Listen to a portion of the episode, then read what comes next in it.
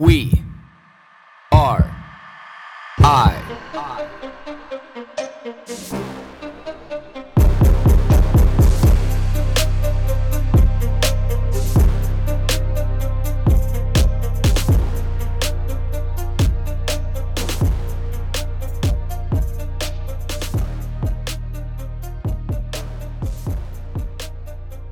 When you're sitting with your eyes closed, what do you see?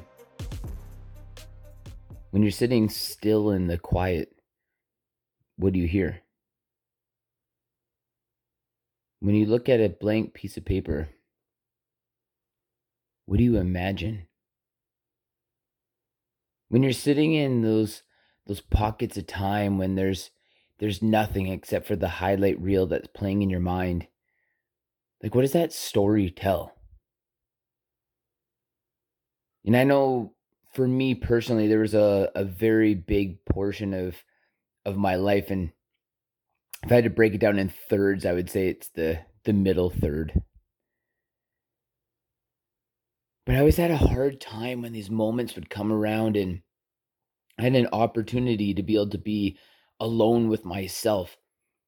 And this was always the best time to be able to listen to music because there was no podcast back then.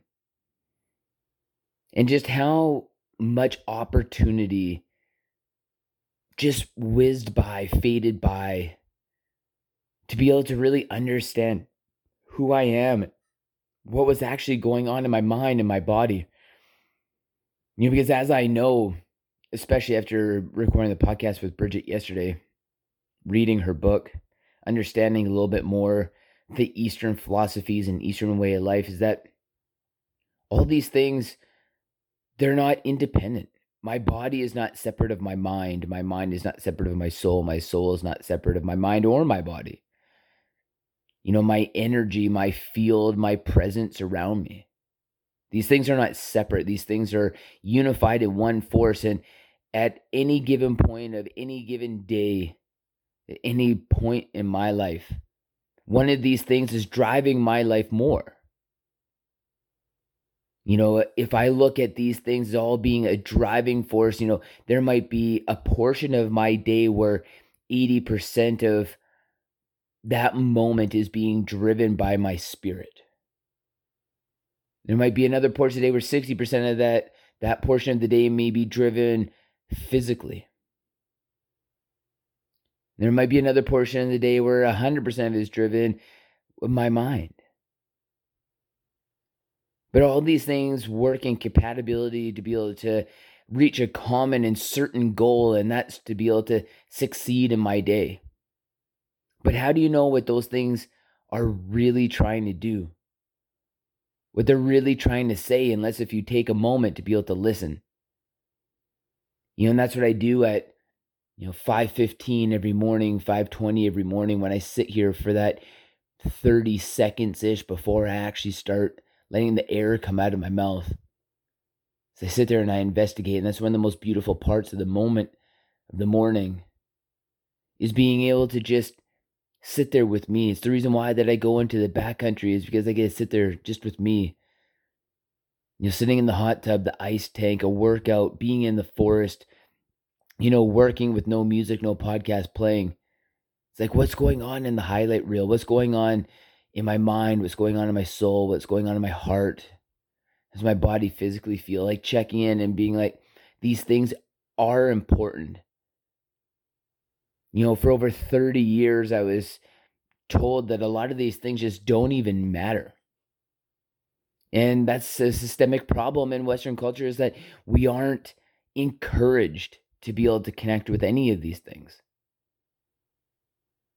at a real fundamental core level where we allow ourselves to be able to understand who we are and what's going on and what portions of this are instinctual what portions of this are are intuition and what portions of this are are programming. How are we succeeding in our day?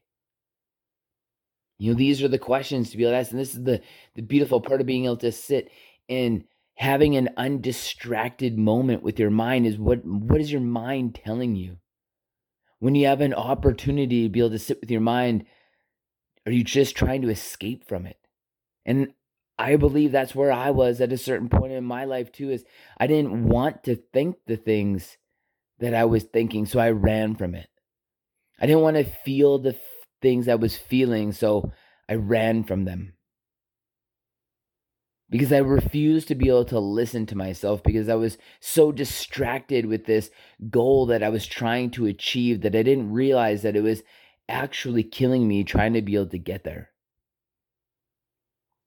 He was actually holding me back instead of getting me further and closer to it.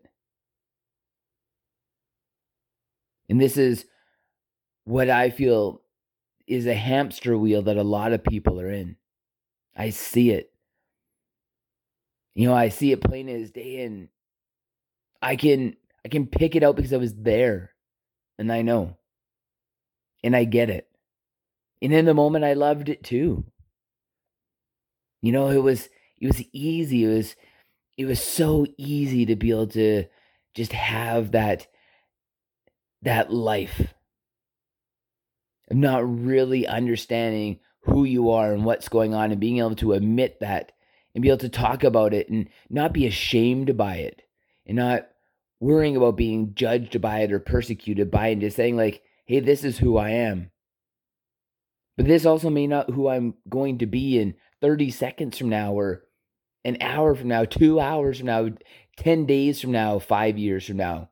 This is just the thoughts going through my mind based on something that triggered a thought process or an emotion that correlates with that or a physical response that correlates with that but this is this doesn't define me and I think that that's the the part that really stopped me is thinking in that moment that if I ever told anybody what was going through my mind, what I was feeling in my heart, that that would then forever define me.